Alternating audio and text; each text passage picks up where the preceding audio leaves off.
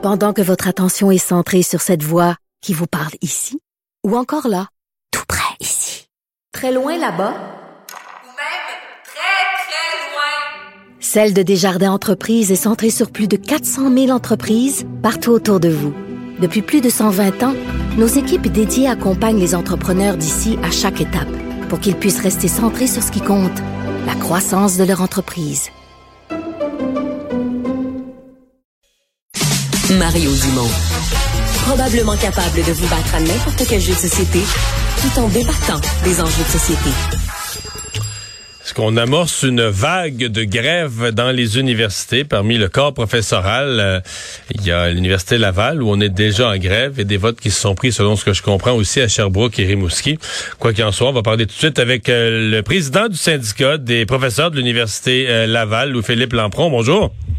Bonjour, M. Dumont. Là, je regardais votre cause, peut-être qu'elle était mal résumée dans les euh, dans les articles que j'ai lus, mais on parle de charge de travail. Euh, vous ne faites pas des farces. Les profs de les profs d'université se plaignent pas de leur charge de travail. Écoutez, euh, la question, je pense, fait référence à un cliché qui circule largement en lien avec le travail de professeur d'université. Euh, évidemment, c'est sûr que si on a l'impression que le prof d'université donne deux cours par session, puis qu'ensuite il est en vacances pendant euh, quatre mois l'été, dès que la session d'hiver se termine, on peut avoir l'impression effectivement qu'on est des privilégiés. Mais c'est bien mal connaître le travail qui se passe à l'intérieur de l'université. Ben, vous donnez deux cours par session, non? Ouais, mais c'est ça, mais on n'est pas des. C'est ça que c'est la distinction entre professeur versus enseignant. Non, il y a de la recherche. Non, mais c'est ça, il y a de la recherche, il y a tout le reste, on publie, tout ça, mais. Quand même. Ben, c'est-à-dire qu'il faudrait. Il y a un graphique qui circule là qui va peut-être vous faire mentir. Je vous l'enverrai personnellement si ça vous tente.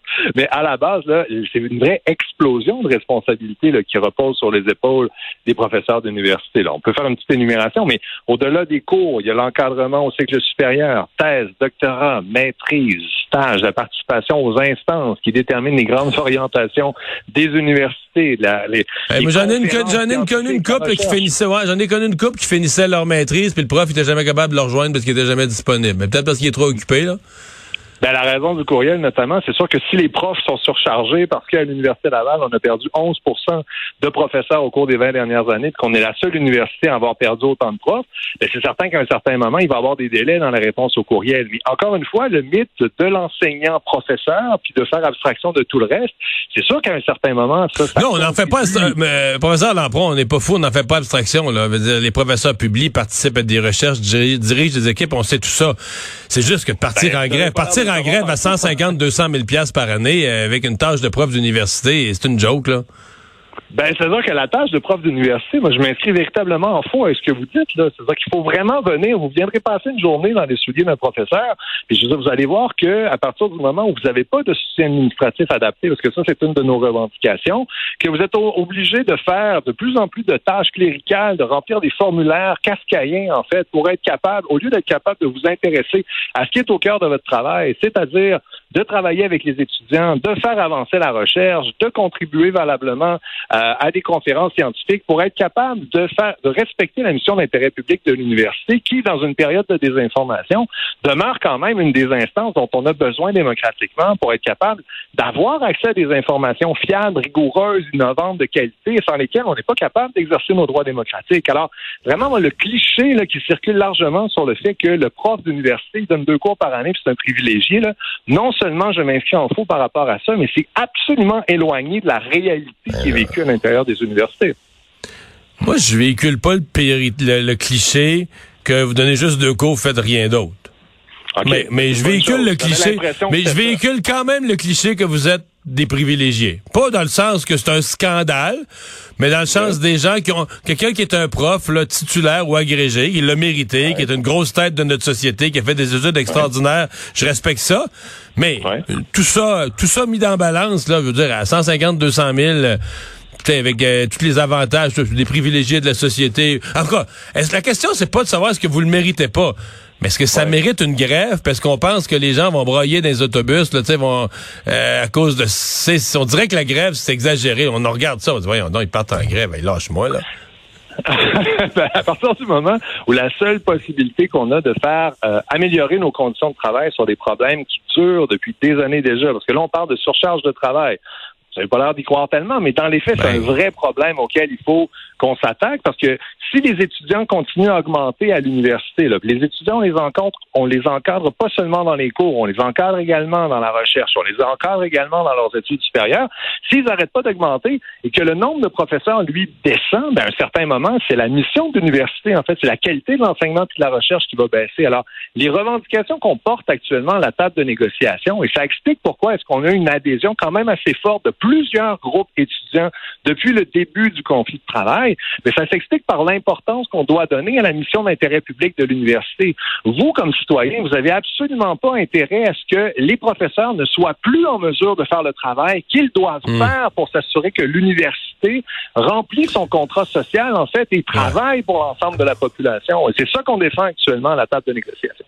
Mais là, euh, là, il arrive quoi avec les cours? Parce que je comprends que les chargés de cours donnent les cours. Donc, les étudiants qui ont des chargés de cours, eux, ont leurs cours, puis ceux qui ont un professeur, c'est arrêté. Oui, exactement. C'est les chargés de cours. Eux autres Ça va donner quoi euh, comme fin de session? Là, ben là, écoutez, on commence par une grève de deux semaines. Mais là, nous autres, on, est en contact avec les étudiants. Depuis qu'on a vu un fossé se dégager à la table de négociation, donc depuis le mois de décembre dernier, on essaie de donner toutes les chances possibles à l'employeur de réduire le fossé qui nous sépare sur quatre enjeux vraiment structurants dans notre cahier des charges. Mais les étudiants, on leur explique en quoi est-ce que les problèmes qu'on essaie de régler à la table de négociation, ils affectent directement leurs conditions d'apprentissage et de réussite. Et ça, c'est valable également pour le moyen et le long terme à l'Université Laval. Alors là, l'objectif, c'est deux semaines de grève.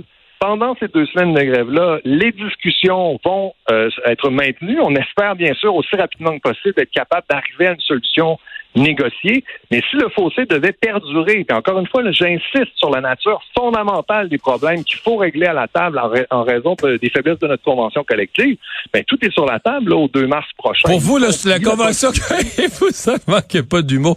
Pour vous, la convention collective des profs d'université, c'est une convention collective faible? Euh, non, c'est pas ce que je dis. Je dis que par rapport à la mission d'intérêt public de l'université et par rapport à l'évolution du contexte actuel qui a eu cours à l'Université Laval, là, je parle pas pour l'entièreté des autres syndicats, mais en même temps, on est 12 syndicats en négociation, M. Dubon. Puis ça, c'est valable un petit peu partout à travers le Canada. Puis c'est par hasard, on a tous les mêmes revendications ou à peu près par rapport à la collégialité universitaire pour s'assurer qu'on ne dirige pas l'université, et là je parle avec un grand U, comme une usine de fabrication de saucisses. Parce que ça, ça bénéficie à personne. En fait, tout le monde est perdant s'il y a une transformation de l'université qui fait en sorte qu'on n'est plus capable d'avoir l'indépendance nécessaire pour faire avancer puis donner les informations fiables et de manière indépendante des pouvoirs en place. Alors ça, hmm. c'est au cœur de la mission de l'université. Puis ça, ça prend les conditions nécessaires pour qu'on soit capable de faire ce travail-là. Et là, dans l'état actuel des choses, avec l'évolution, on n'y arrive tout simplement plus. Si ça se prolonge, est-ce qu'on pourrait avoir une session donc qui finisse plus tard, puis une session d'été qui soit compromise? Est-ce qu'on pourrait arriver dans ce genre de scénario-là? Ben, on n'en est pas là du tout. Là. Je veux dire, là, en ce moment, on se concentre sur la période qui est devant nous, c'est-à-dire les deux semaines de grève. Si tant est qu'on arrive à une entente négociée, par exemple, demain matin, on va prendre 48 heures pour convoquer nos membres. Puis nous, ce qu'on veut, c'est arrêter la grève aussitôt qu'on respecte une entente qui va faire avancer de manière significative les quatre gros problèmes auxquels on s'attaque. Alors, on commence par ces deux semaines-là, puis on espère, par la multiplication des rencontres de négociation, qu'on va être en mesure d'arriver à une solution négociée le plus rapidement possible. On va surveiller ça. Professeur Lampron, merci d'avoir été avec nous. Au revoir. Merci à vous, M. Dumont. Au revoir.